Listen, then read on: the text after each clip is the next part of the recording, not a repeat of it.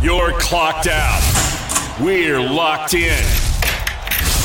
You're listening to Crunch Time with Miguez and Meche here on the game. 1037 Lafayette and 1041 Lake Charles, Southwest Louisiana's sports station.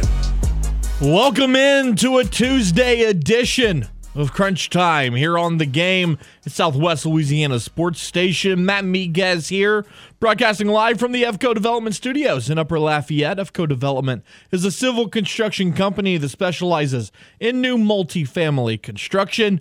The game hotline is 337 706 0111. Michael Thomas was in pads catching passes? Could it be? We'll talk about the final day of OTAs for the black and gold.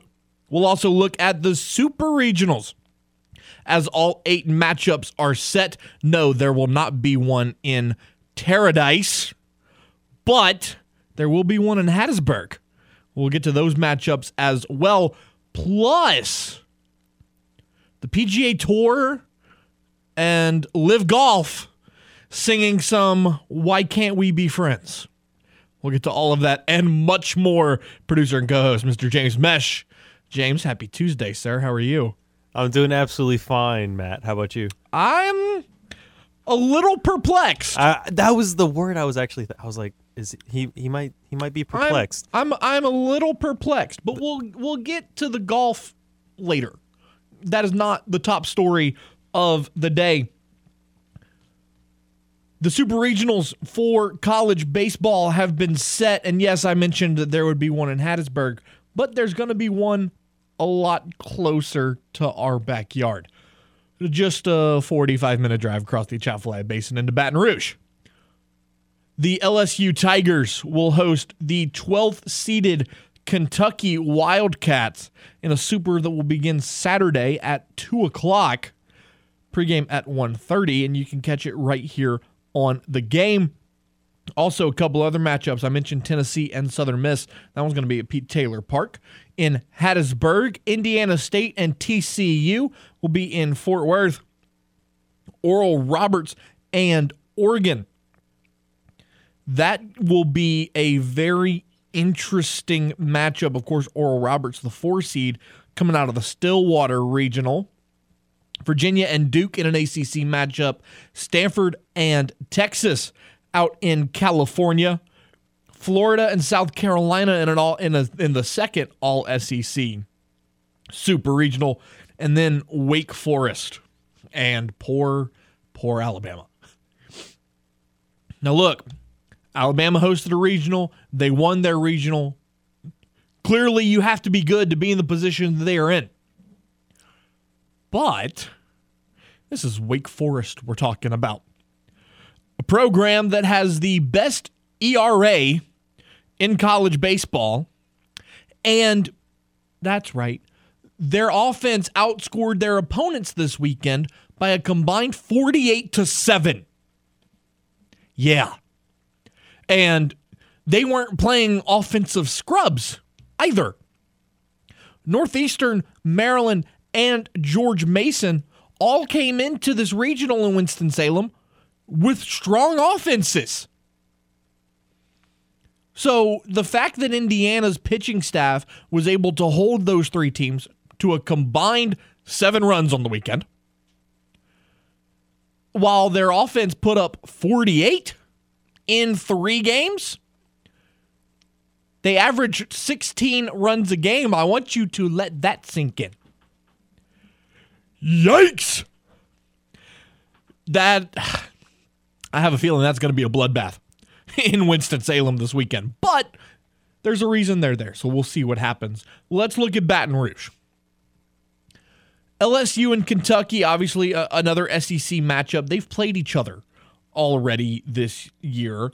Uh, Kentucky actually came to Alex Box Stadium the weekend of April 13th to the 15th. And LSU took two out of three. The first game was all LSU, a 16 to 6 eight inning run rule. And then the Friday game was a little more competitive. Kentucky actually got the win 13 to 10 in that one before LSU picked up a 7 to 6 win on Saturday. So I'm not going to say that this is going to be an easy super regional for Jay Johnson and company, but you have to feel pretty good considering how the matchup in the regular season went. Right, and also how they played during the regionals. Correct. Because I remember talking about it last Thursday. I was worried that for sure they were going to win. I wasn't worried about that. I was worried about the overall play of the Tigers. Would the pitching hold them back and make it a lot closer than maybe it should be? Or is the offense not going to pick up the pace and put up a bunch of runs? Well, guess what? They put up a bunch of runs, and overall, the defense did pretty well, and the pitching did pretty well compared to how it was in the latter half of the regular season. Yeah, in their three games this weekend, the Tigers put up 26 runs, including 13 against Oregon State yesterday and a 13 to 7 win. Their pitching held their opponents to just 14 runs. Look, if you play three games and you hold your opponents to 14 runs in those three games, With this offense, that should be an easy win. I'm I'm feeling pretty good. Uh, and, and then you averaged eight runs a game yourself, so uh, impressive showing on the weekend. Obviously, a big story was Paul Skenes going the distance on Friday. Fun fact about that: it was his first career complete game. He had never pitched nine full innings at the college level.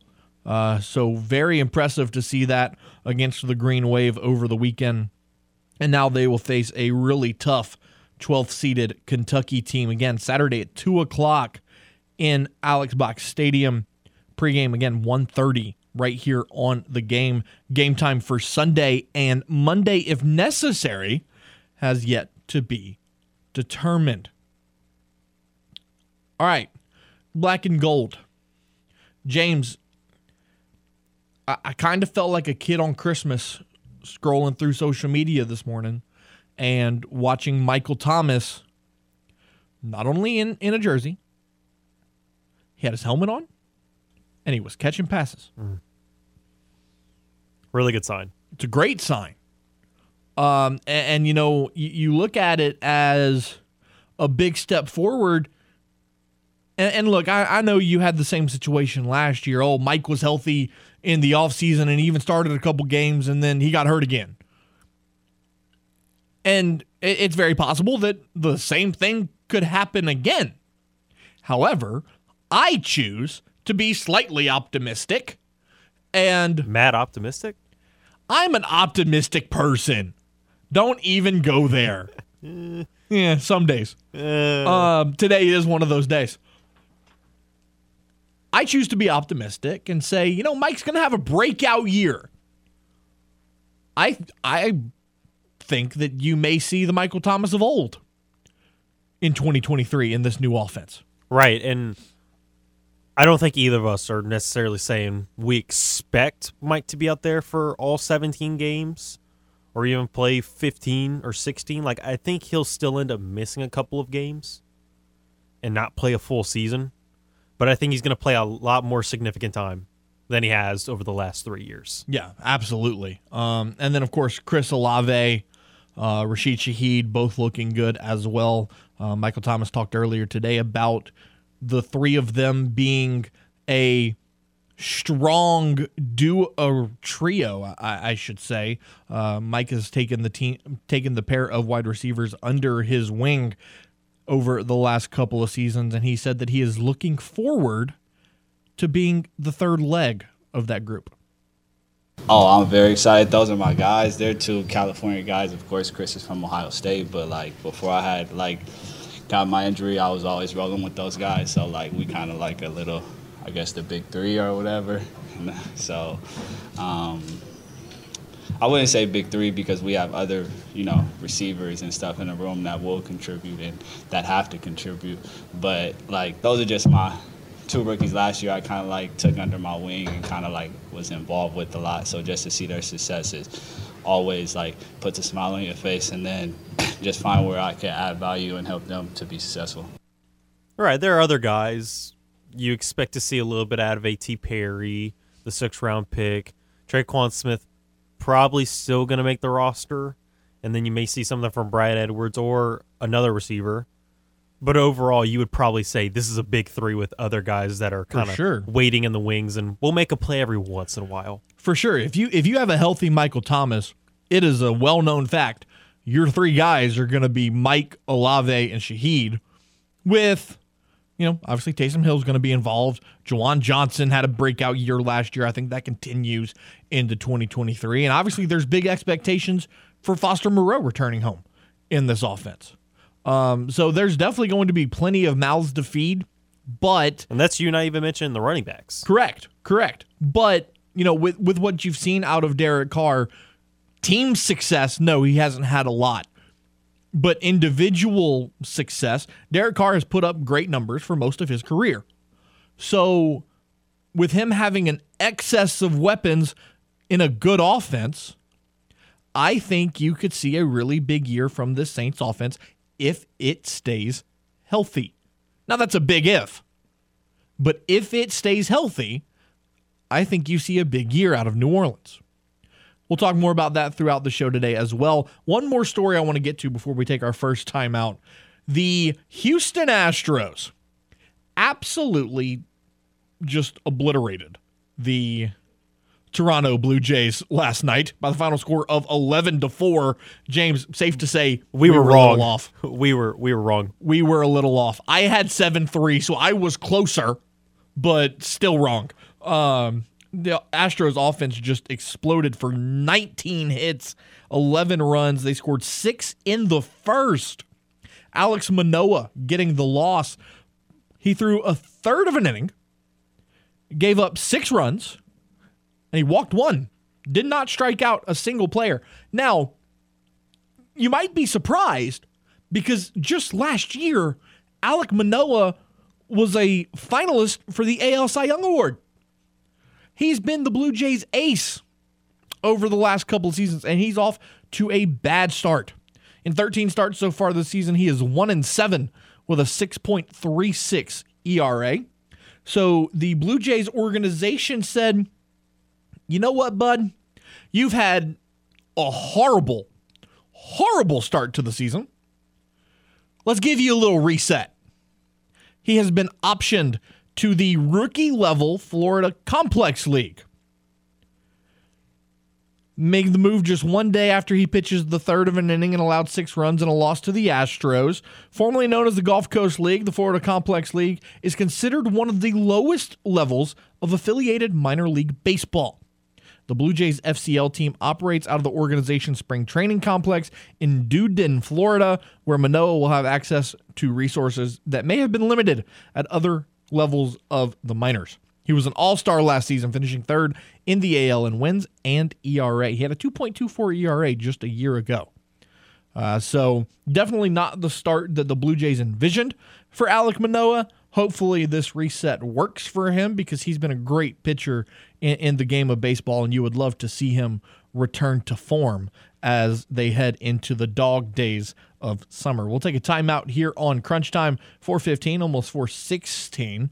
We're going to talk NBA Finals today with our guy Tyler Batiste, and we'll go to the moon in hour number two. But next, hear from Jay Johnson after their Oregon State win yesterday. Plus, we'll get to the golf drama right here on the game. This is Crunch Time on the game. 1037 Lafayette and 1041 Lake Charles. Southwest Louisiana's sports station. Your home for the LSU Tigers and Houston Astros. The defending World Series champs are starting to warm up, and you can see them live in person. The game 1037 Lafayette and 1041 Lake Charles wants to hook you up with another Astros weekend getaway. Houston takes on the Cincinnati Reds next Saturday, and you can be there. Register in the Game Rewards Club at 1037thegame.com to score four tickets, a tour of Minute Maid Park, and hotel accommodations that Saturday night. Astros weekend getaways are powered by Butcher Air Conditioning, La Meridian Houston downtown, and the game. Southwest Louisiana Sports Station. Got something to say to Miguez and Meche? Hell yeah! It's easy. Just call the hotline by dialing 337 706 0111. Now, back to more Crunch Time with Miguez and Mesh here on the game. 1037 Lafayette and 1041 Lake Charles, Southwest Louisiana's sports station. Welcome back to Crunch Time. Matt Miguez, James Meche, 420. Hit us up on the game hotline, 337 706 0111. Let's talk about the PGA Tour, LIV Golf, and the DP World Tour announcing a merger, quote, to unify the game of golf. In a shocking and historic move, the merger has been agreed to see LIV Golf combined with the other tours and what is being described as a new collectively owned for profit entity to assure that all stakeholders benefit from a model that delivers maximum excitement and competition with the game's best players.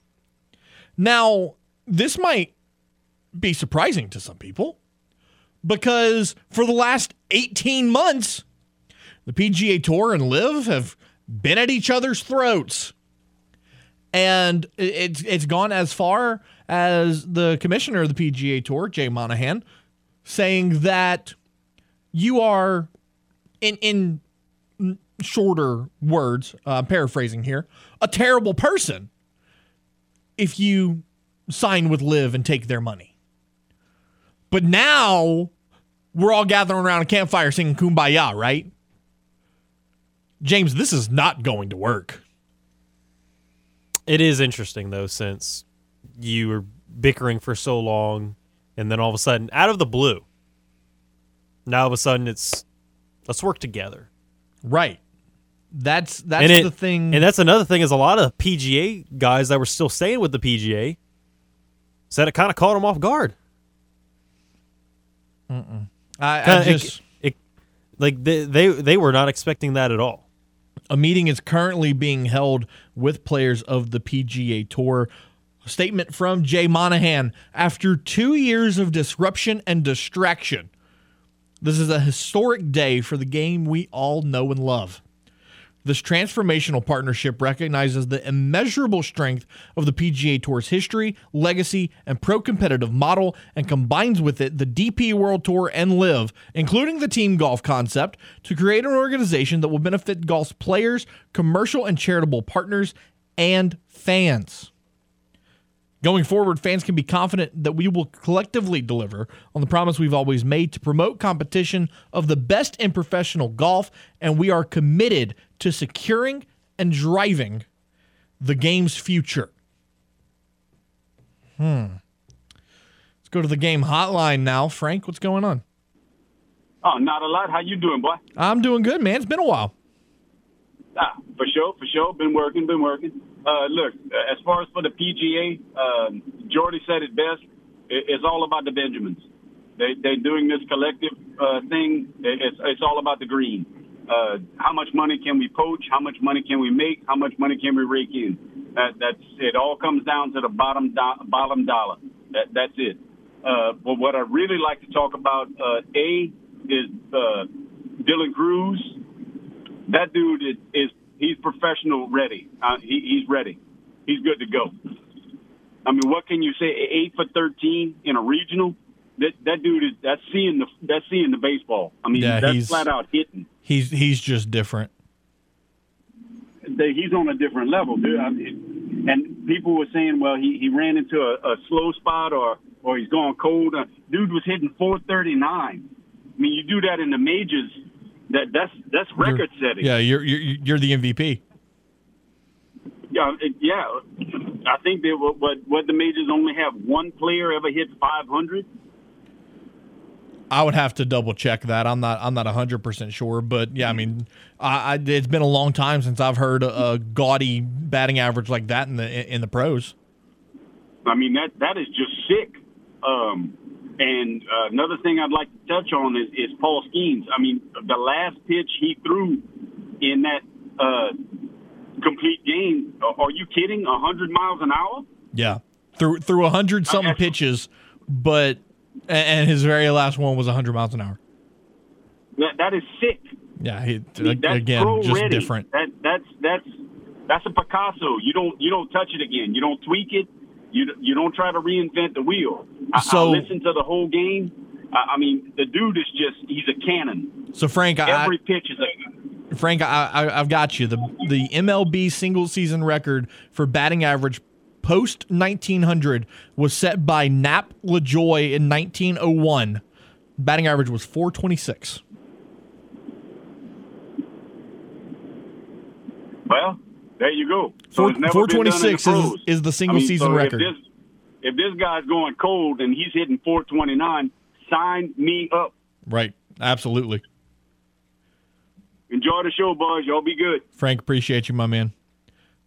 Yeah, D- Dylan Crews. I mean, Chris Blair said it a couple weeks ago when he came on. Find me a better five tool player in the country. Because he said it. He was like, you know, look, Dylan Crews might not have the most home runs. He might not have the most stolen bases. He May not might not be RBIs. He, he might not have the most RBIs. He might not be the best center fielder. But collectively, he is the best player in the country. And there, there's not really much argument. I mean, you can look at, at Caglianone in, Florida. He had a great weekend as well. He's over 30 home runs on the year. That's impressive. And he's a two way guy. He pitches as well. Mad respect for the guy. But there's no all around baseball player in the country better than Dylan Crews. And I will argue that all day long. He will be picked number one overall. He will be a Pittsburgh Pirate, although that sounds terrible. Um, at least his gold gear will still work for him. Uh, and Paul Skenes is going to get drafted in the top three, and he's going to make a lot of money too. Hell, in the long run, he might make more money than Dylan Crews does. Pitchers pitchers tend to make a lot, so especially if he can continue whipping 100 miles an hour past people for 10, 15 years, golly, that that guy is going to be very a very welcome sight in the MLB. Speaking of LSU baseball, head coach Jay Johnson said earlier this week, talking about the regional final with Oregon State, that this team doesn't need extra motivation because of what they had to go through last season. Yeah, I don't need any more motivation. This is my entire life. And um, yeah, I mean, there's losses I think about every day. I mean, I lost a national championship game with a tying run on third and a winning run on second, and I'm over it. I'm at peace with it, but I think about it every single day to this day. Um, that one hurt, not for the, you know, we didn't do this or that. I really wanted those guys to go to Omaha. You know what I mean? That's a group of guys that had not been there, other than the guys we brought. So that, that's the part for me. It's like I want this for them, and so um, yeah, we, we don't need any more motivation though. Yeah, this we could we could do some some things like Coach Bertman has done, and um, we'll still be plenty motivated around here. I promise. Could you imagine being a coach that lost a national title game with the game-winning run and scoring position, like a base knock?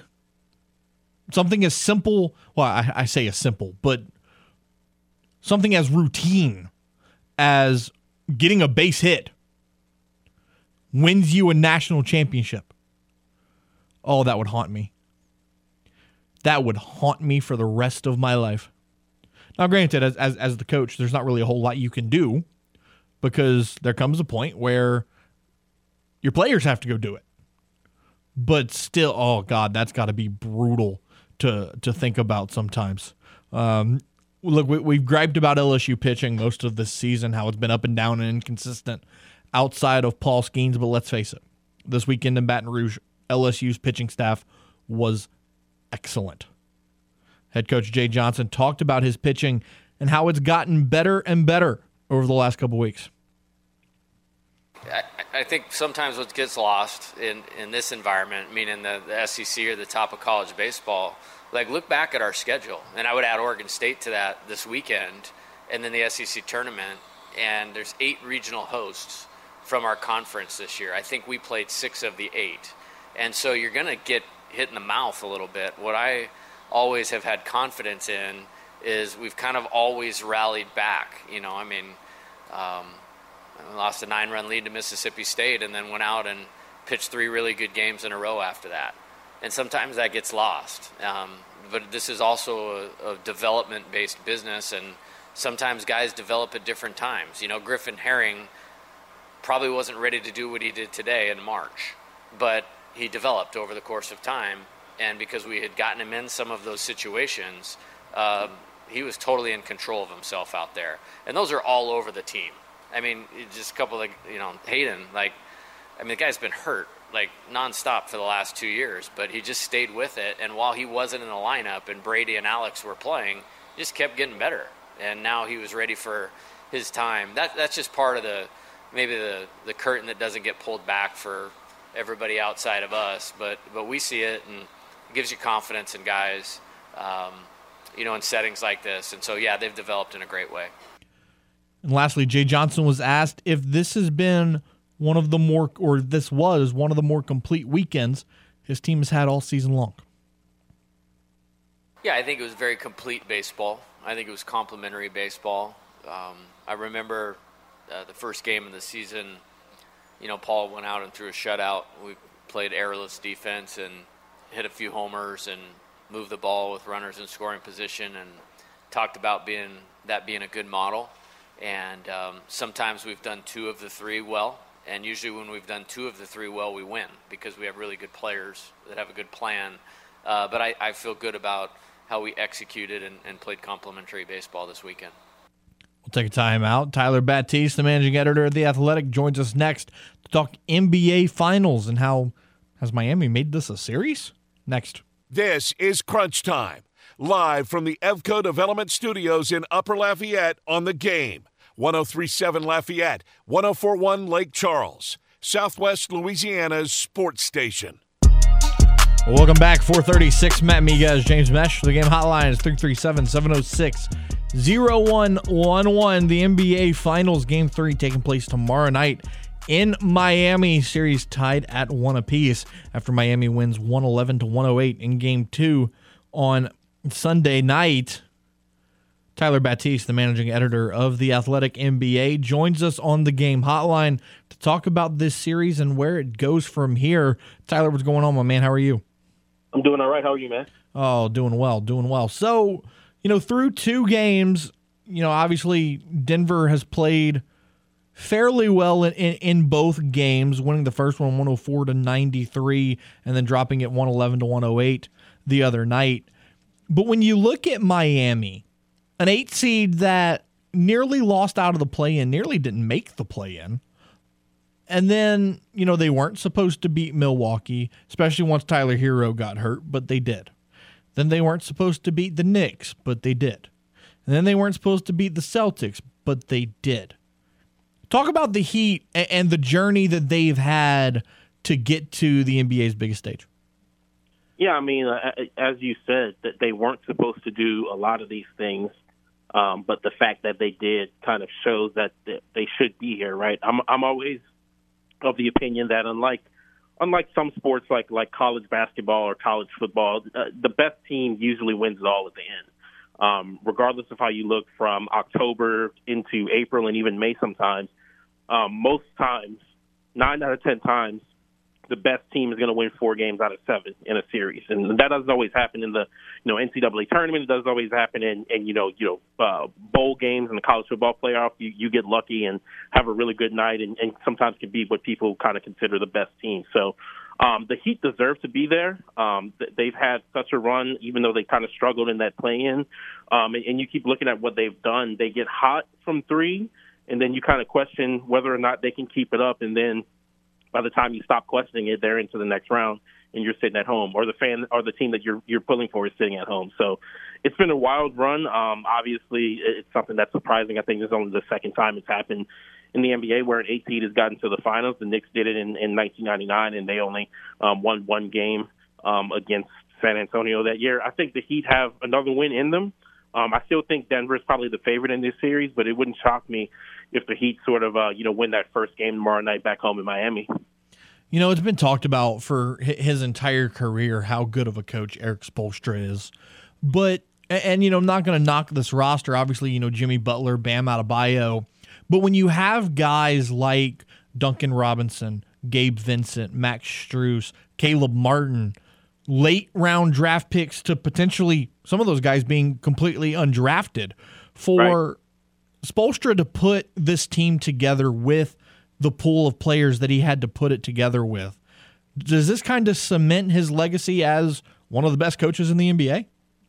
I honestly think it was cemented uh, before this run. Um, I, I, think the last two years really did it for him.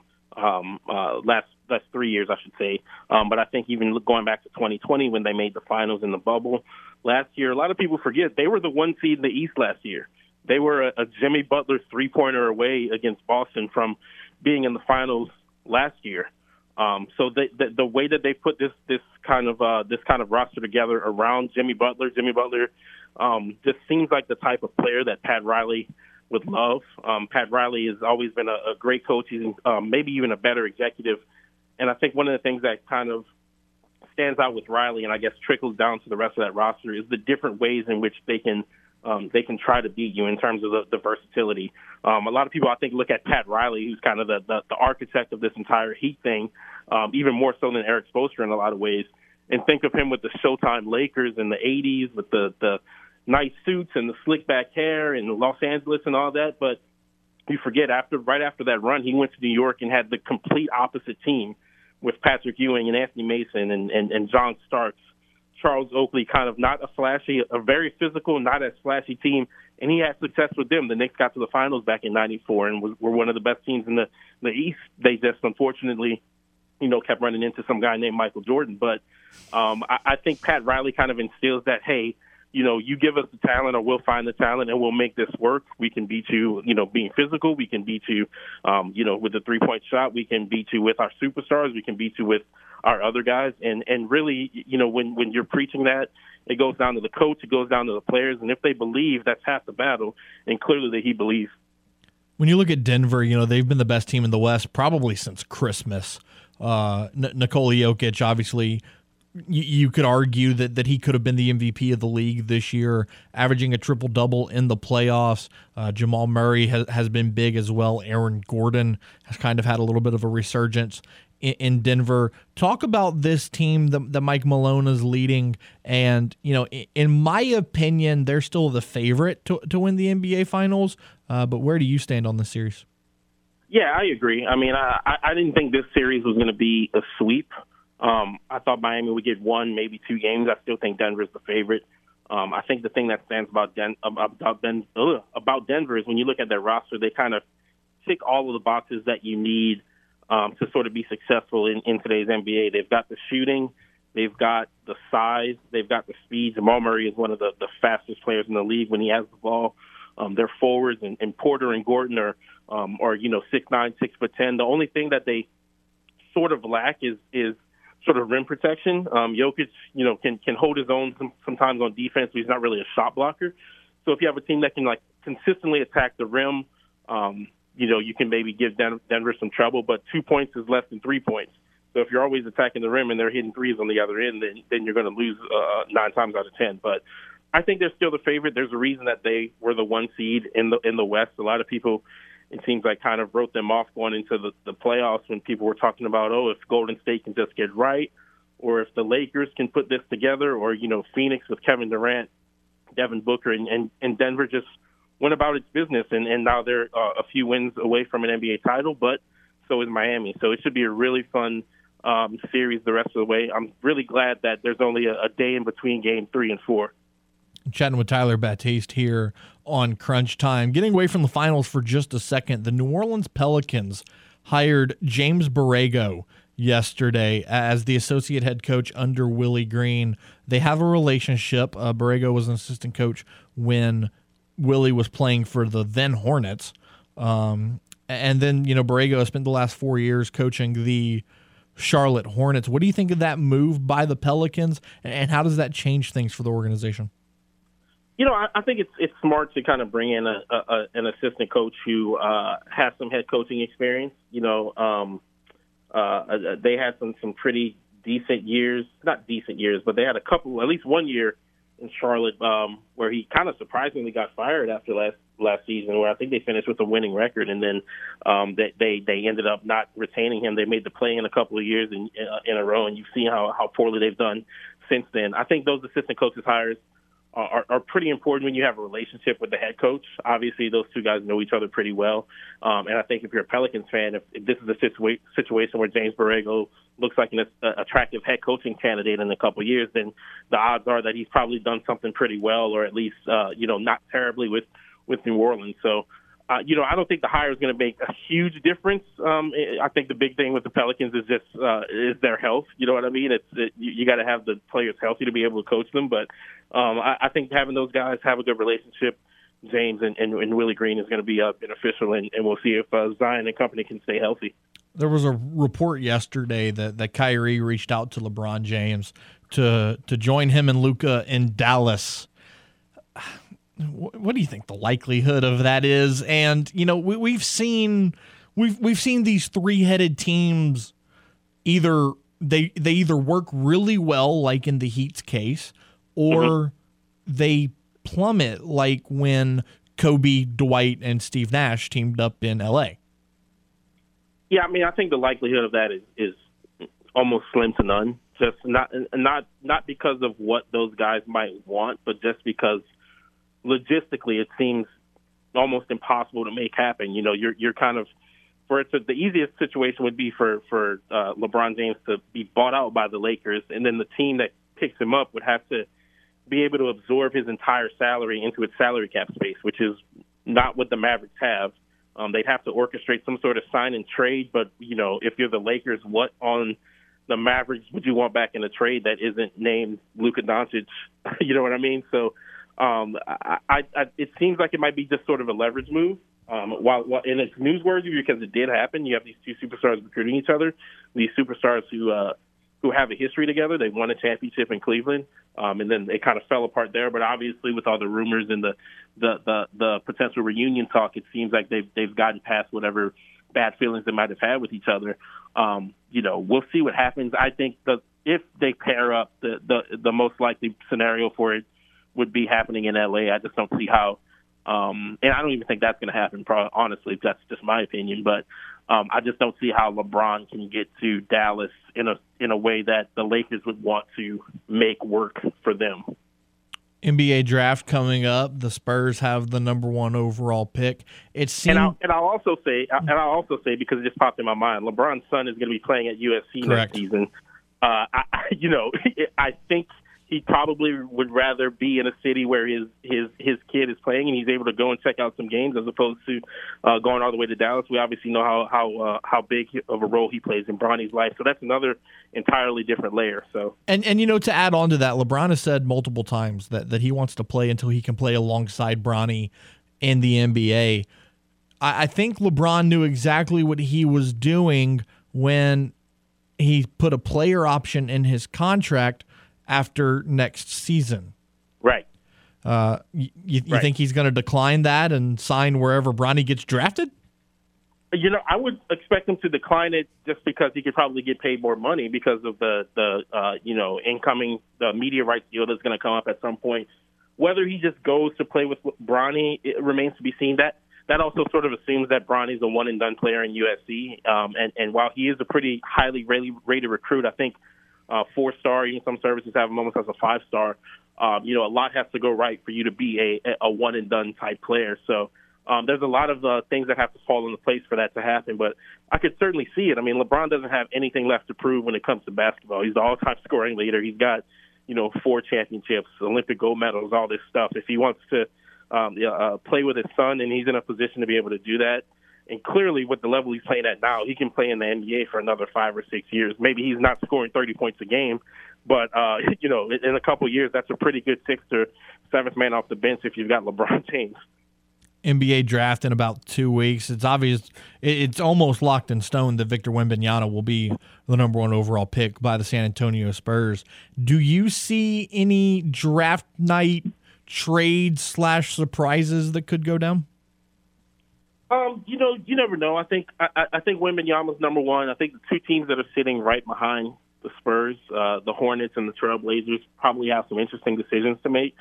Um, you know, a lot of people have Scoot Henderson as the uh, the number two prospect in the draft. But you know, the Hornets already have um, their point guard of the present and future in Lamelo Ball. Um, so maybe they, they kind of zag when people expect them to go with the best player available and try to get another another type of player. Maybe they trade down to to to um, get a player that maybe better fits with Lamelo Ball. I think it gets interesting at two. I think it gets really interesting at number three because um, you know Portland has insisted that it's it's building around Damian Lillard, but that's a pretty you know if if they decide to trade Damian Lillard, and not saying that this is possible or even probable, but um, you know, they, they could have somebody else move up into that number three spot and go and grab a Brandon Miller or a Cam Whitmore or, or one of the Thompson twins. So um, the top of the draft, number one, seems pretty locked in. Two and three is going to get interesting, but um, you never know. I remember last season, uh, nobody really thought that Paolo Banchero was going to go number one until about an hour before the draft. So uh, we could see some shenanigans, and that's always fun on draft night. Tyler Batiste of The Athletic joining us here on Crunch Time. Tyler, appreciate you as always. Enjoy the rest of these NBA finals, and uh, we'll talk soon. Hey, take care, man. And there he goes. Tyler Batiste. We'll take a timeout. Wrap up hour number one right after this. This is Crunch Time on the game. 1037 Lafayette and 1041 Lake Charles. Southwest Louisiana's sports station. Your home for the LSU Tigers and Houston Astros. Are you looking for great deals? Well, if you are, then look no further than AcadianaDeals.com. Two for one deals available right now, including a $15 voucher to Pizza Artista for only $7.50 or a $30 voucher to La Hacienda for only 15 bucks. Once again, head to AcadianaDeals.com to take advantage of these deals, plus so much more. You're listening to the game. 1037 Lafayette and 1041 Lake Charles. Slings it far side. Stingley steps inside the receiver and picks it off. Southwest Louisiana's sports station. A shot to left field. Going back on it's Gordon. He'll look up. It's a goner. Your home for the LSU Tigers and Houston Astros. Welcome back to Crunch Time we're wrapping up hour number one here in the EFCO Development Studios in Upper Lafayette. EFCO Development is a civil construction company that specializes in multifamily construction. Crunch Time with Matt Miguez and James Meche here. Poll question of the day What is the biggest surprise from the NCAA baseball regionals? Was it maybe Oral Roberts advancing? Vanderbilt losing? Arkansas getting absolutely smashed? Or maybe Indiana State surviving? Right now, Arkansas getting absolutely smashed in the regional is leading, and Matt, you wholeheartedly agree. Yeah. I mean, Um, it was bad. Arkansas being the, the third overall seed, squarely in the driver's seat uh, of their destiny headed into the postseason, and just absolutely laid an egg uh, th- this weekend. I mean, if you look at their schedule from their regional, they won their first game 13 to 6. And then they lost 20 to 5 Yes, I, I said that right. 20 to 5. And then went to the losers bracket and barely got away from Santa Clara, the team that they beat 13 to 6, 6 to 4. And then got back to play TCU again and lost 12-4. So in two games in 2 days against TCU, Arkansas was outscored 32 to 9. As the number 3 overall seed, that is embarrassing. Utterly. And then also really quickly, two parter of Brandon Ingram news. One being he decided to join Team USA with others like Jaren Jackson Jr., which is good to see. Some representation from the Pelicans organization and the team. But also, a report had come out last weekend that a lot of the Pelicans teammates of Brandon Ingram, they were kind of frustrated that he was kind of unwilling to play through his minor discomfort, and that really annoyed them over the last couple of seasons. We'll we'll see. Um, I don't. I don't think that should really hurt the team in the long run, yeah, that that's But not going to come to anything. but it is. It is interesting to see that It's something to monitor for that, sure. that some players voice their opinion, their frustration with him not playing. I don't know how much I buy that, but you know, If you're if you're going to be frustrated with Brandon Ingram, but you're not frustrated with Zion, then you know maybe maybe you need to have a conversation with yourself. But hour number one in the books. Hour number two, we're going to talk more college baseball. Hear more from Jay Johnson as well as Dylan Crews. Plus, to the moon with Apollo HOU talking all things Houston Astros. Can they pick up another win against Toronto tonight? We'll do that and more in hour number two. Once again, the game hotline 337 706 0111. This is crunch time on the game. Your home for the LSU Tigers and the World Series champion Houston Astros. We're back right after this top of the hour sports update. You're clocked out. We're locked in. You're listening to Crunch Time with Miguez and Meche here on the game. 1037 Lafayette and 1041 Lake Charles, Southwest Louisiana's sports station. It's hour number two of Crunch Time on the game 1037 Lafayette, 1041 Lake Charles. Your home for the LSU Tigers and Houston Astros. Matt Miguez, James Meche. Broadcasting live from the Evco Development Studios here in Upper Lafayette. Evco Development is a civil construction company that specializes in new multifamily construction. The game hotline is 337 706 0111. In hour number one, we touched on the LSU Tigers advancing to their 16th Super Regional. We looked at the NBA Finals and we touched on some of the other Super Regional matchups. Here in hour number two, we're going to talk more about the top stories in sports, including will the Oakland A's become the Vegas A's after all? Maybe not. We'll talk about that and more. Again, the game hotline 337 706 0111. Uh, the Miami Heat have been trying to get Tyler Herro healthy for the NBA Finals. He will miss another game. He's been ruled out for tomorrow night's game three in Miami. Uh, another top story how about Bills defensive back Damar Hamlin being a full participant in practice during minicamp today? After a scary event on Monday Night Football just a few months ago, uh, for, for Damar to be back on the field is a very welcome sight for the Bills. Also, the Cowboys have cut Antonio Callaway after he was arrested earlier this week for driving without a driver's license. Well, you know, I, mean, r- rules are rules, and if you break them, there are there are consequences.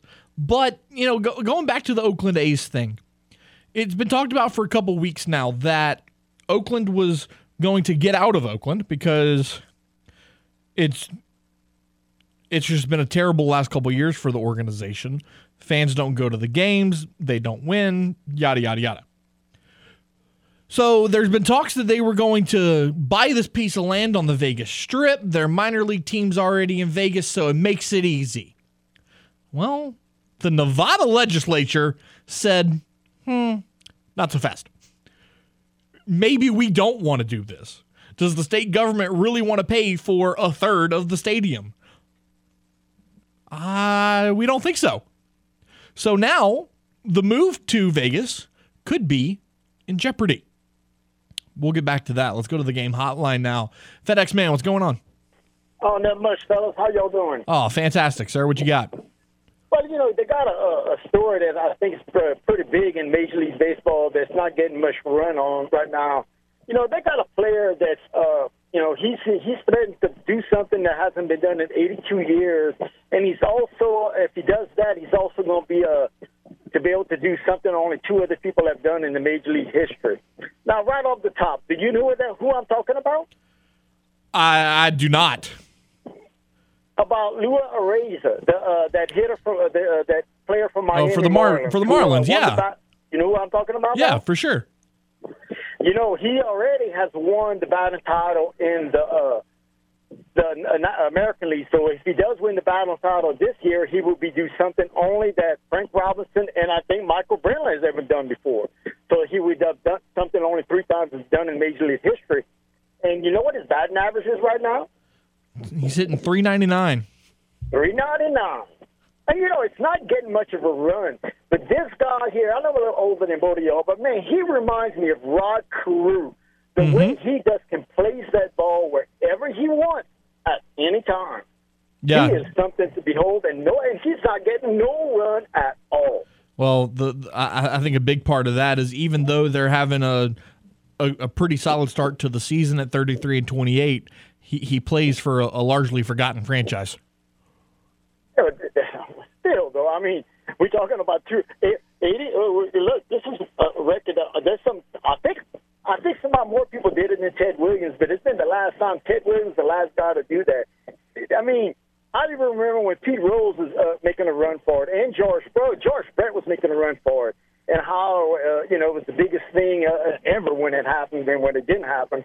But uh, you know, it, it just pulses me a little bit, a little bit that uh, you know, as good a hitter as he is, and uh, he's not as appreciated as uh, he should be. No, for But sure. anyway, that's, For ahead. sure, I, I, I agree with you. Um, a a story like this should probably be talked about a little bit more. I mean, he's ten for thirteen in his last three games. He's hitting his batting splits are three ninety nine, four fifty, and four ninety five. and he does it every year too. You I know, mean, he even that's- had a, a teammate, a former teammate of his, uh, Byron Buxton.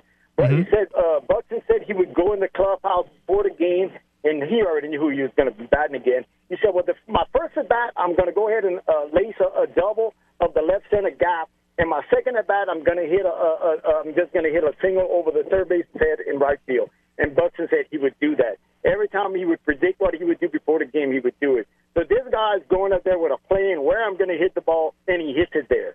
Like, there. Yeah. Uh, in the in the day of home runs, you know, I mean, this is a play. This is a to me is just a treat to see. But anyway, y'all have a good day. For sure, appreciate you.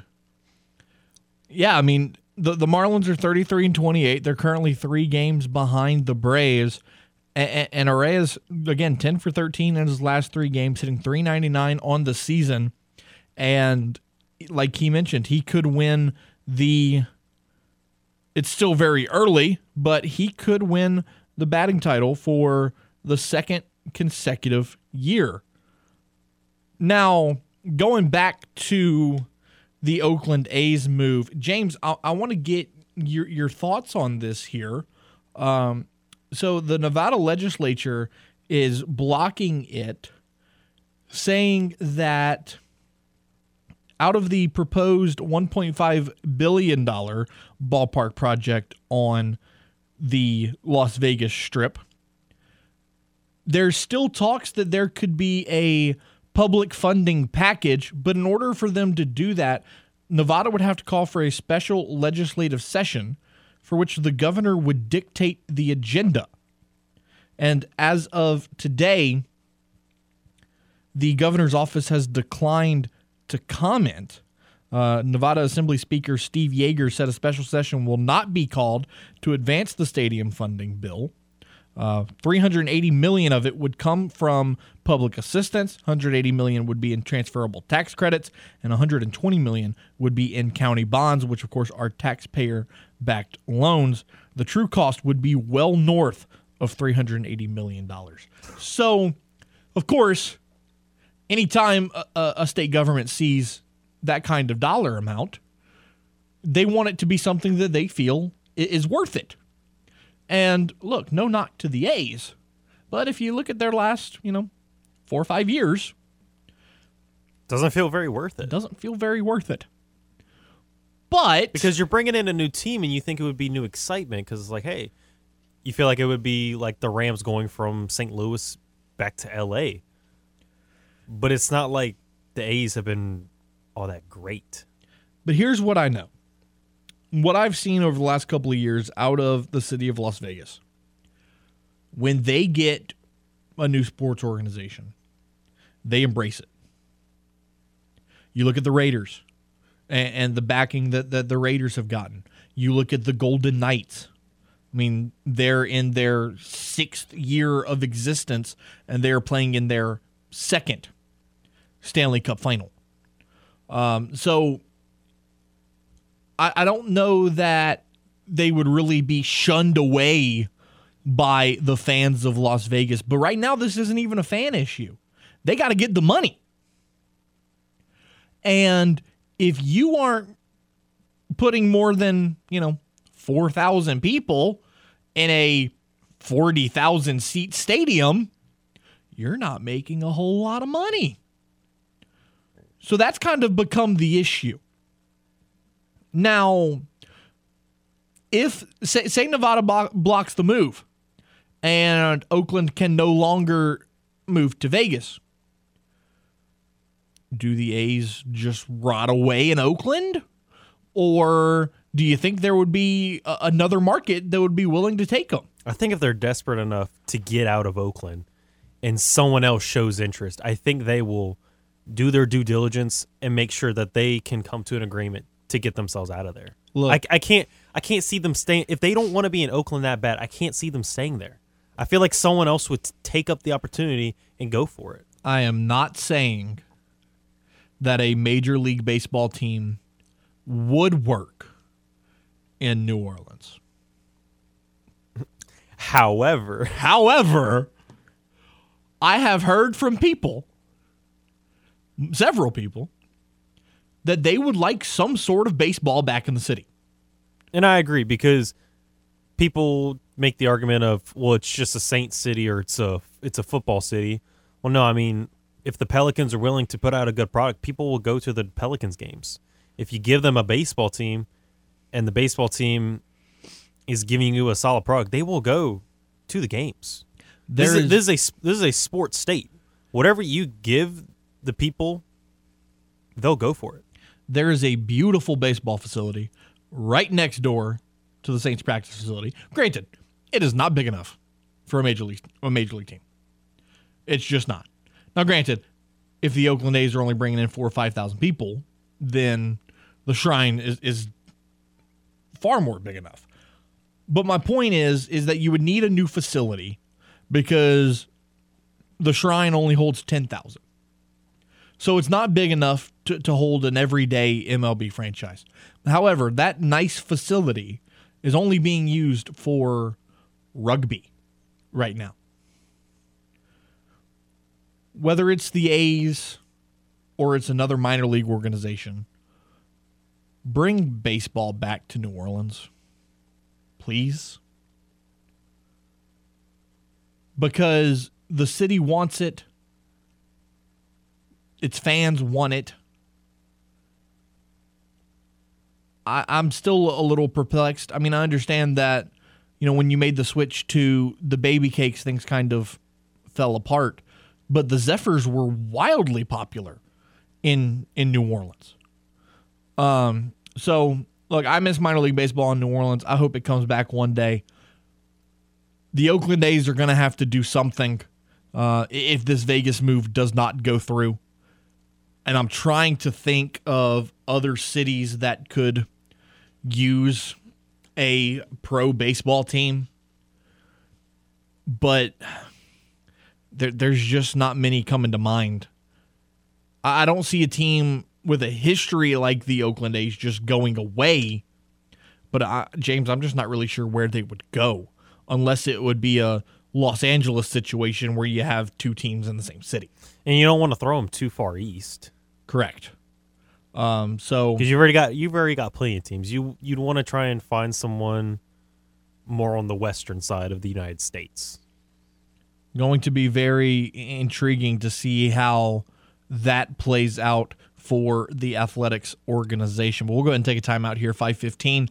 When we return, we're going to talk Raging Cajuns baseball, put a bow on their season. Plus, hear more from Jay Johnson on their weekend against Oregon State and prepping for the Super Regional right here on the game. This is Crunch Time on the game. 1037 Lafayette and 1041 Lake Charles. Southwest Louisiana's sports station. Your home for the LSU Tigers and Houston Astros. Are you tired of your boring man cave? Well, the game 1037 Lafayette and 1041 Lake Charles wants to hook you up with the ultimate man cave makeover built by Lafayette Marble and Granite. Sign up today in the clubhouse at 1037thegame.com or 1041thegame.com to win a new recliner from Borderlands Furniture, flat screen TV from AVI, and much more. It's the ultimate man cave makeover powered by Lafayette Marble and Granite and the game, Southwest Louisiana Sports Station. Let your voice be heard. Hello.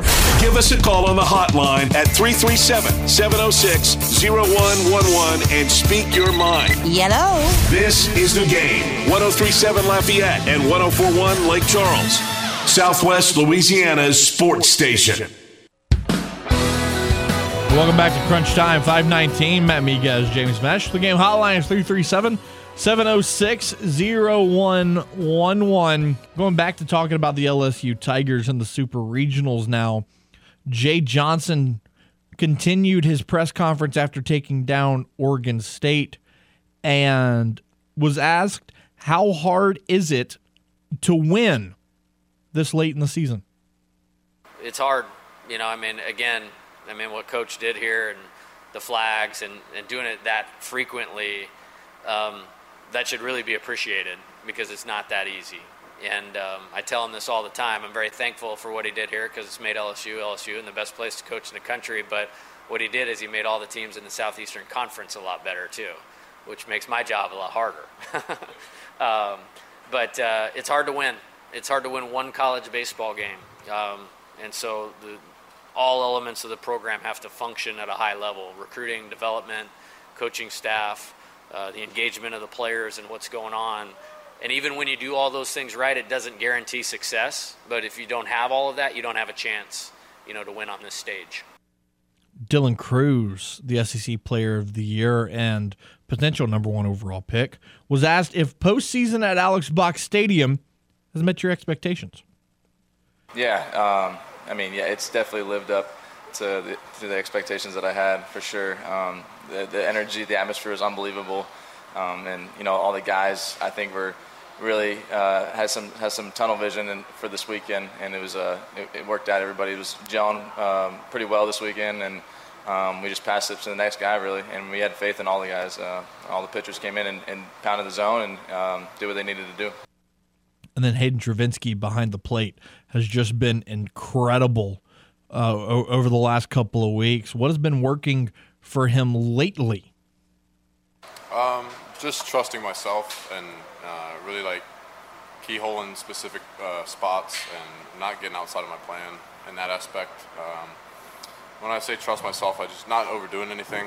Uh, I know I'm strong, so I don't really have to uh, try to force balls to be hit hard. I just got to let it happen, um, and that's about it. Flipping over to the Cajuns now. Uh, they fell out of the Coral Gables Regional over the weekend following their loss on Sunday to Miami. Head coach Matt Deggs kind of recapped the season as a whole, and he said he does it for his guys. Well, they're like kids to me. And, you know, I make that promise when mom and dad drop them off, we pick up where they leave off in their development as a man, mind, body, spirit. And uh, that's my number one job, is develop full-grown men that'll go back into society and stand for something, uh, something bigger than themselves. And next is we develop players, we make sure they graduate, and we win championships together. And that's the only promise to make. And so I work for those guys. And uh, I just want to tell them all thank you and, and that I love them. And I'm sitting here looking at this, you know, we got to play 65 games together. We've played more games than anybody in the country right now. We just got to play nine postseason games a month ago. We were written off. Nobody thought we were going to get in the tournament. We just played nine postseason games and took a couple of top 10 teams all the way to the brink. We're doing that shorthanded. And uh, that speaks to the power of brotherhood and culture and uh, what the city of Lafayette and what this university and program are all about. Matt Deggs also talked about the weekend as a whole, saying that his team played good baseball. We played good baseball. We're one of the leaders in the country in fielding percentage. Our pitchers threw the ball great today. And uh, we have an explosive offense that I promise you nobody wants to face. And you can take a straw poll on that. Uh, there's probably some people happy we're out of this tournament, not us. I really thought this team could find a way to get there. And uh, the best thing I can say about this group is if you said, hey, would you like to start over tomorrow, starting with fall ball? Uh, I guarantee you 30 dudes and, and five coaches would all say, yeah, let's start. All right, James, we we've got some time here. a great SEC page, Saturday Down South, has tested out the new AI feature, Chat GPT. And they have ranked the SEC football uniforms. Now, when, when you look at this list, there's a couple of things that I agree wholeheartedly with. And then there's a couple of things that I'm like, hmm, you sure? We'll start from the bottom. At 14, oh, poor, poor Vandy. Uh, Vanderbilt. Suck at everything. 13 is Arkansas, which I, I, can agree their their uniforms are kind of plain. It's very vanilla. Yeah, they're, they're, they're kind of plain. I get it. Here, here's my first disagreement.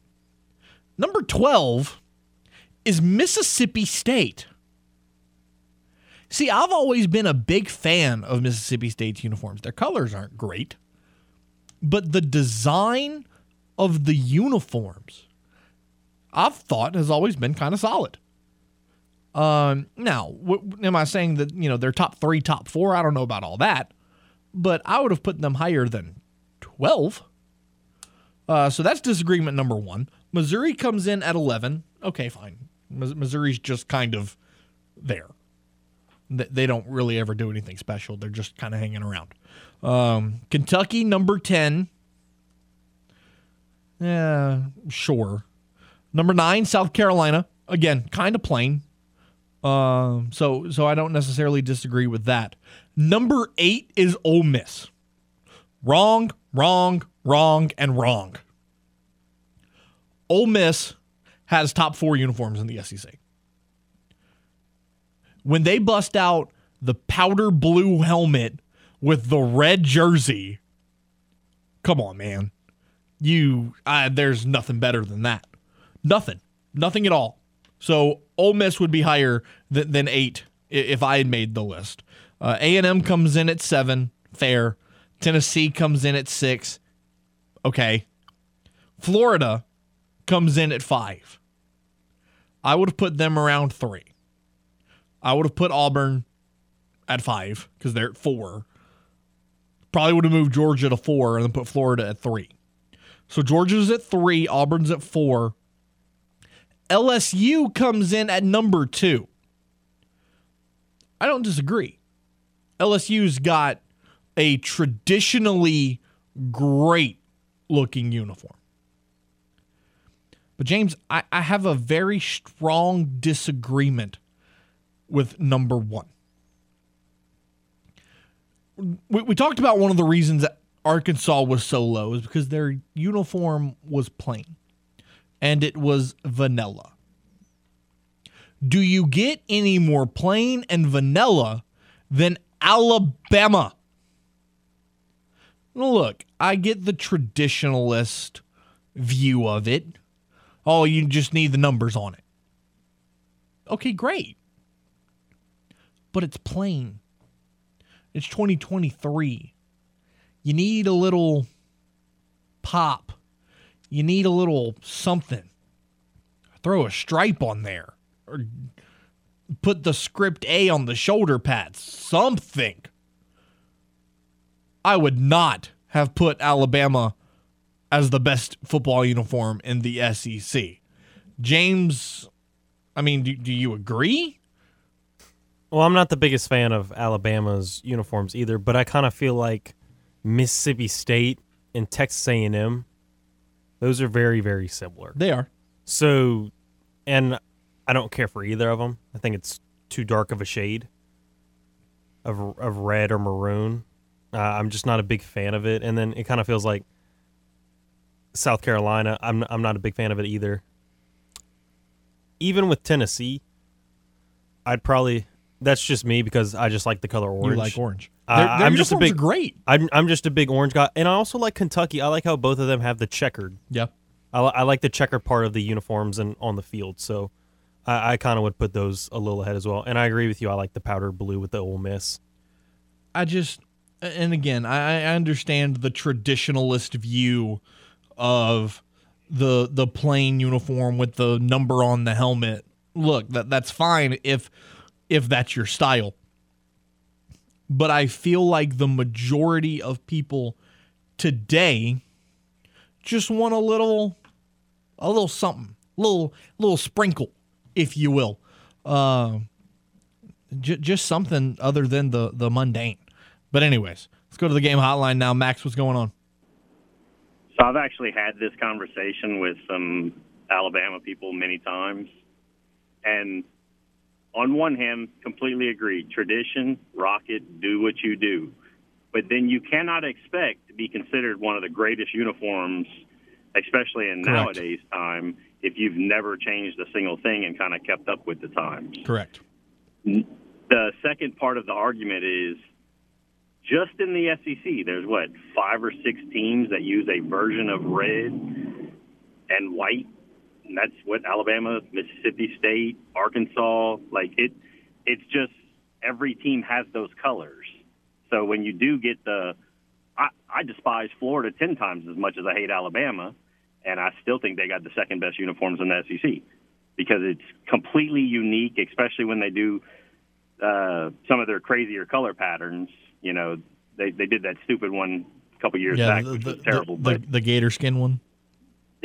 Yeah. that thing was hideous. But LSU, that's what makes them stand out. There's, I think, three total teams in all of sports that are four, if you count NFL, that even have purple in their uniform, much less the majority color.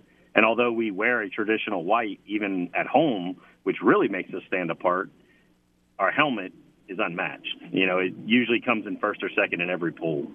So don't. I hate when Alabama tries to take both sides of the coin. We want tradition, but we want to be the best ever. Well, that's not how the uniform committee should look at it. Right. No, I, I I agree with you. If tradition's the way you want to go about it, then that's fine. But then you don't have the best uniforms. And they could do a, a, quite a few things with it. Put some houndstooth on it, which is your Bear Bryant callback, and probably all your fans would love it. Even though they, would, you know, a few would hate that you changed tradition, they'd still be like, okay, well, you're giving us something that we kind of always asked for. Just throw some stripes on the shoulder pad. Put the script A on one half of the helmet, and you've got a much different ball game. Yeah, you houndstooth is their thing. Right. They wear it more than pom poms and houndstooth. That's Alabama football. Give it to them. Right. Absolutely. Max, appreciate the call, man. Thank you. Yeah, look, I- I'm I'm I'm fine with being the traditionalist. Penn State does the same thing. But do you ever see Penn State being voted one of the top five best uniforms in college football? No, you don't. Because they're plain. They're vanilla. Change it up. Take a time out, 532. Apollo Des joins us next. We're going to the moon to talk about the red hot Houston Astros right here on the game. Fly me to the moon. That's driven deep to left center field.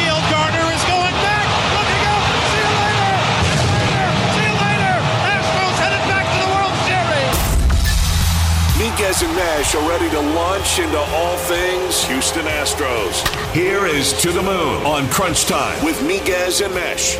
Houston takes game one of a four game series, 11 to 4 over the Blue Jays. Apollo Des of Apollo HOU here to talk about it on To the Moon. Des, what's going on, man? How are you? I'm good, man. I'm good. It feels good when the Astros uh, put out a, a fireworks show like they did yesterday.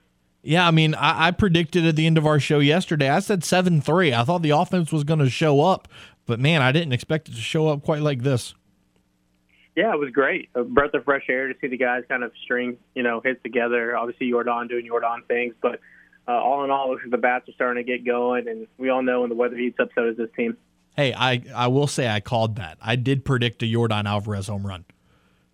Did you also predict the one dead central to like the upper party deck? That is just unreal. The pop the guy has. No, I, I didn't. I didn't project. I would. I didn't predict that it would go crazy like that. But uh, I, I did say that there would be a Yordan home run. I also called for a Bregman home run. Uh, I guess I was a, a little wrong on that one. But you know, uh, question number one that I have isn't even really related to the Astros. It's about Alek Manoah.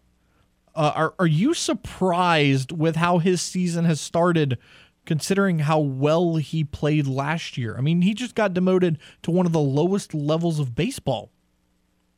Yeah, that's uh, interesting to see, right? Obviously, the the uh, struggles have been real for him this season, uh, and I don't know if that has to do with the pitch clock and just you know how he approached the season. You you, you see players make adjustments to that. It wasn't uh, like a, a big surprise. It was, everyone knew it was coming, but to see a guy who was an All Star last year and a potential Cy Young type guy just to regress like this is, is it's pretty crazy to see. And so to be sent all the way down to that complex league, just to I guess rework everything before you even go on a rehab assignment, uh, it's it's tough. Now, you brought up Yordan, and I, I, I feel like we talk about this every single week, but it's really just hard not to. He has 16 home runs. He leads the MLB in RBIs with 53. He's got an OPS of 973, which is third best in the league. I mean, he is just off to a red hot start, and I- I'm really regretting drafting Kyle Tucker over him in fantasy baseball. Yeah, it's been a. If Yordan Alvarez is in any other uniform, I think the MLB.com has built a statue outside their headquarters because uh, what he's doing is insane, and it's just Orange Team bad still with the um, big media.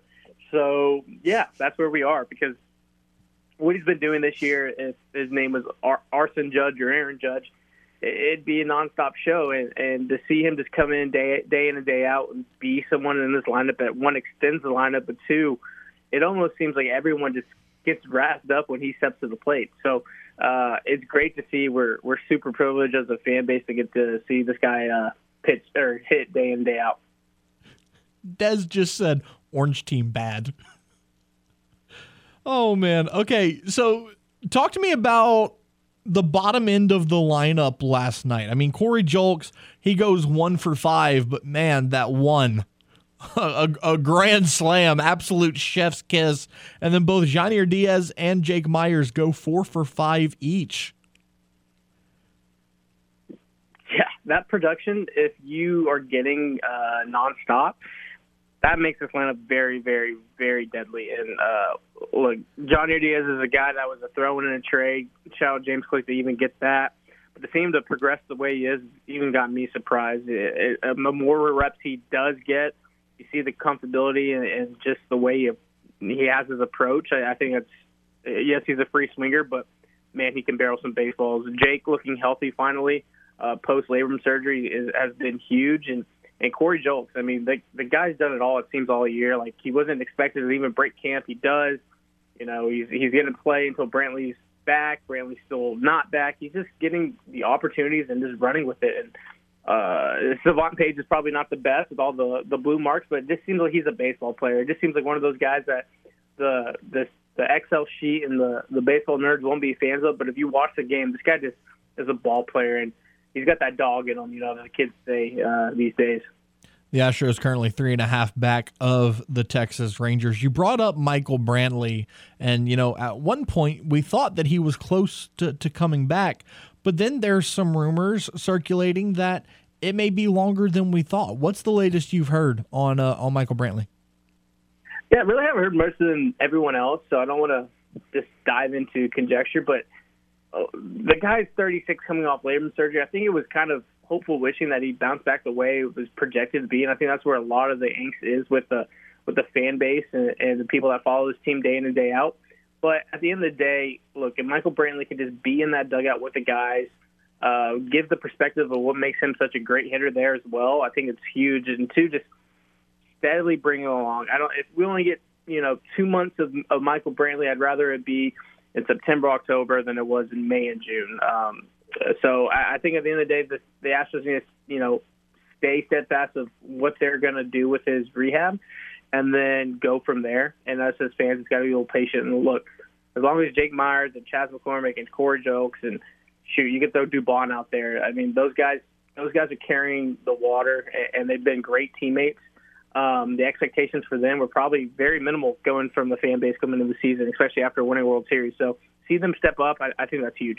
Looking at the Texas Rangers, 39 and 20. Again, they lead the AL West. One thing that's interesting, uh, one of the, the bigger headlines of the day, Jacob DeGrom is going to have Tommy John surgery for the second time in his career. Now, Des, couple interesting statistics. Since 2018, DeGrom has been placed on the IL 14 times, seven of them being arm related. And his second Tommy John surgery comes just six months after the Rangers signed him to that massive five year, $185 million deal. Um, a very rough stretch of luck for the Texas Rangers now with their star pitcher.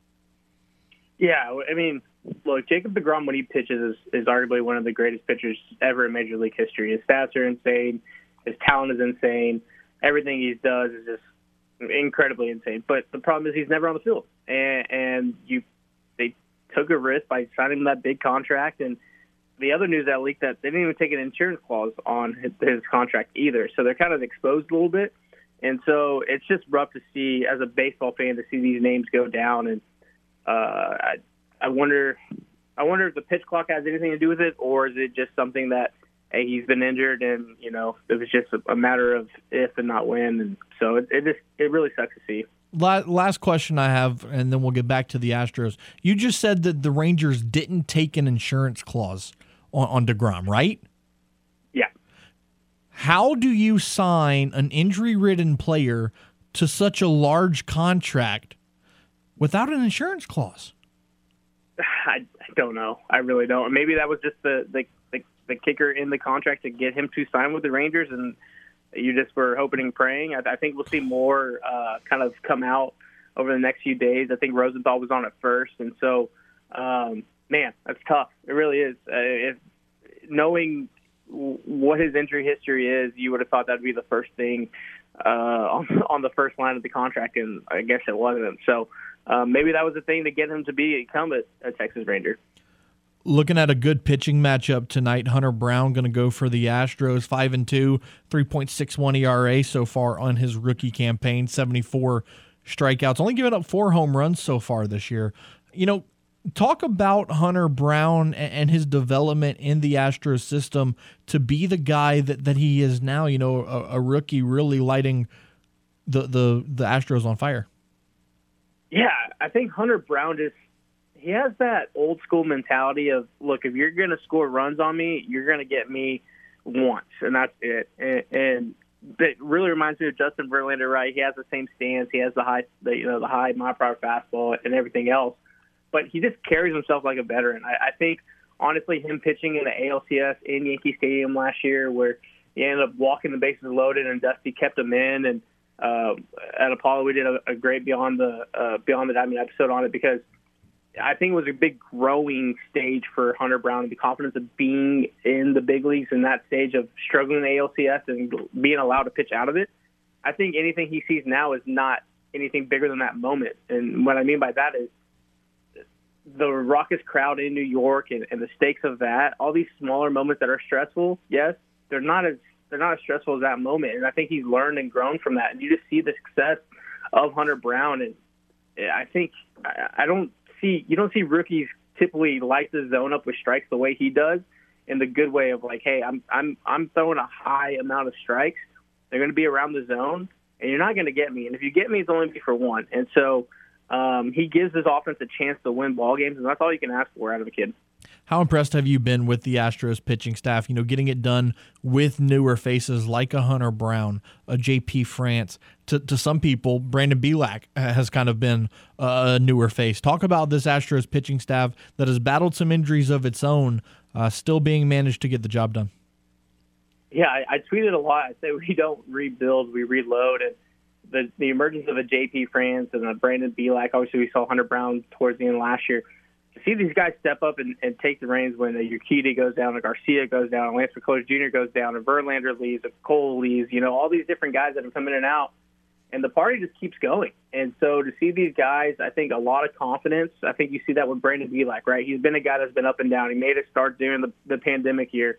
Um, you, saw the struggles, you saw the high ER, you saw the good things, and now to see him kind of start putting it together is great to see. The JP France, that guy has moxie like no other. I mean, that guy's like at his locker with his mustache and, and, a, and a workout shirt, like he's owning the locker room. That's that just is awesome to see. And, and then obviously the Hunter Brown thing we just talked about, but I think with the Astros and what makes the Astros so great, I think the outside noise and all the other people don't realize it. All these people that come up, they don't have to be the guy, and that goes with the hitters too. Like there's already an Alex Bregman, there's already a Kyle Tucker. You don't have to be the face of the franchise to get you out of this, you know, spot like you see all these top prospects do. Now it's like, hey, you're coming up, you're just part of this winning tradition and team and culture, and you just go. The baseball is the easiest part thing you have to do now, and I think that's what makes this team so great because you have guys like the Bielaks and the Francis that just step up and you're like, hey, I'm just going to give my team a chance to win today. And I hope my offense is going to be there. And, and a lot of times it's easier said than done, but it just seems the Astros just do it day in and day out. Former Louisiana Raging Cajun Spencer Arrighetti uh, is is one of those guys in that farm system that's just kind of waiting for his opportunity. Oh yeah, I think I think he's a a guy that they're moving up pretty quickly, especially with Forrest Whitley going down with that lat injury uh, Arrighetti is. Uh, I, am pumped to see him. I'm pumped to see him pitch, especially when he gets that call to Sugarland hopefully soon. Speaking of, of somebody getting called up, Grae Kessinger was called up to meet the team in Toronto, and you know Grae's kind of been a guy that has hung around the Astros minor league organization. He's become a, a, a fan favorite of sorts. What do you think his role is with the Astros now, and uh, how long do you think he stays with the MLB squad? Yeah, I think it was a little insurance on the potential oblique with Altuve. I think right before we got on the phone, uh, McTaggart talked about Altuve hitting uh, on the field of ABP, so that's a positive sign. But I think they were just a little underexposed on um, infielders. Obviously, as uh, Dubon, but if something happens to him, you know, you're you're running low there. So I, I think that was kind of what he, uh, a reason why he was called up. But that's awesome that he he did get called up. He's what third generation uh, Major League Baseball player now. He's going to get a big league check. He can be able to say that for the rest of his life. And man, hopefully he gets some at bats. I was really hoping he would get some last night in that uh, long affair the Astros had. Apollo Des of Apollo HOU joining us here on Crunch Time for To the Moon. Des, before you go, give me a, a, uh, a prediction for tonight.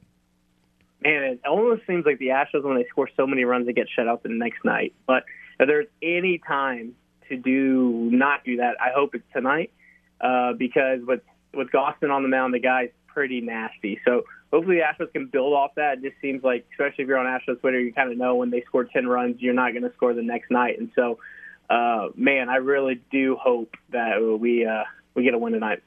Des, appreciate you as always, my man. Absolutely. Thanks, bro. This is Crunch Time on the game. 1037 Lafayette and 1041 Lake Charles. Southwest Louisiana's sports station. Your home for the LSU Tigers and Houston Astros. We here at Southwest Louisiana Sports Station know you love our shenanigans both on and off the air. Go subscribe to our YouTube channel at The Game Louisiana. Click the bell so you can get notifications when we post our brand new content and post game recaps. At The Game Louisiana, where you can see more of our fun behind the scenes content. Once again, that is at The Game Louisiana on YouTube. From the Louisiana Raging Cajuns to the latest with the New Orleans Saints and Pelicans. Miguez and Meche cover it all. I'm not worried. Uh, I think it's something that I can get under control.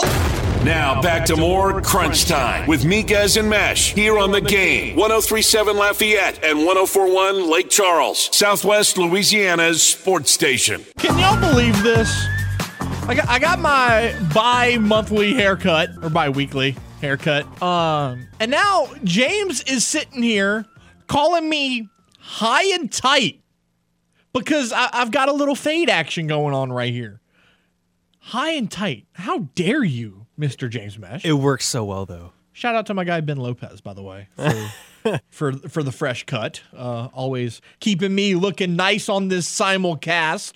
Uh, come back tomorrow, 4 to 6 for crunch time. Jay Walker is going to join us to put a bow on the Raging Cajuns athletic year. Plus, Who Dat Wednesday with our guy Brendan Ertle talking OTAs and mandatory minicamp coming up next week. Want to thank our guests today, Tyler Batiste and Apollo Des, for joining us. For my producer and co host, Mr. James Meche, I'm Matt Miguez. Be safe, be well give a hug to your mom and them. We're back four to six right here on the game, Southwest Louisiana Sports Station, your home for the LSU Tigers and the World Series champion Houston Astros. Speaking of those Houston Astros, let's throw it to Rogers Center in Toronto, Canada, with the voice of the Astros, Robert Ford and Steve Sparks, right here on the game.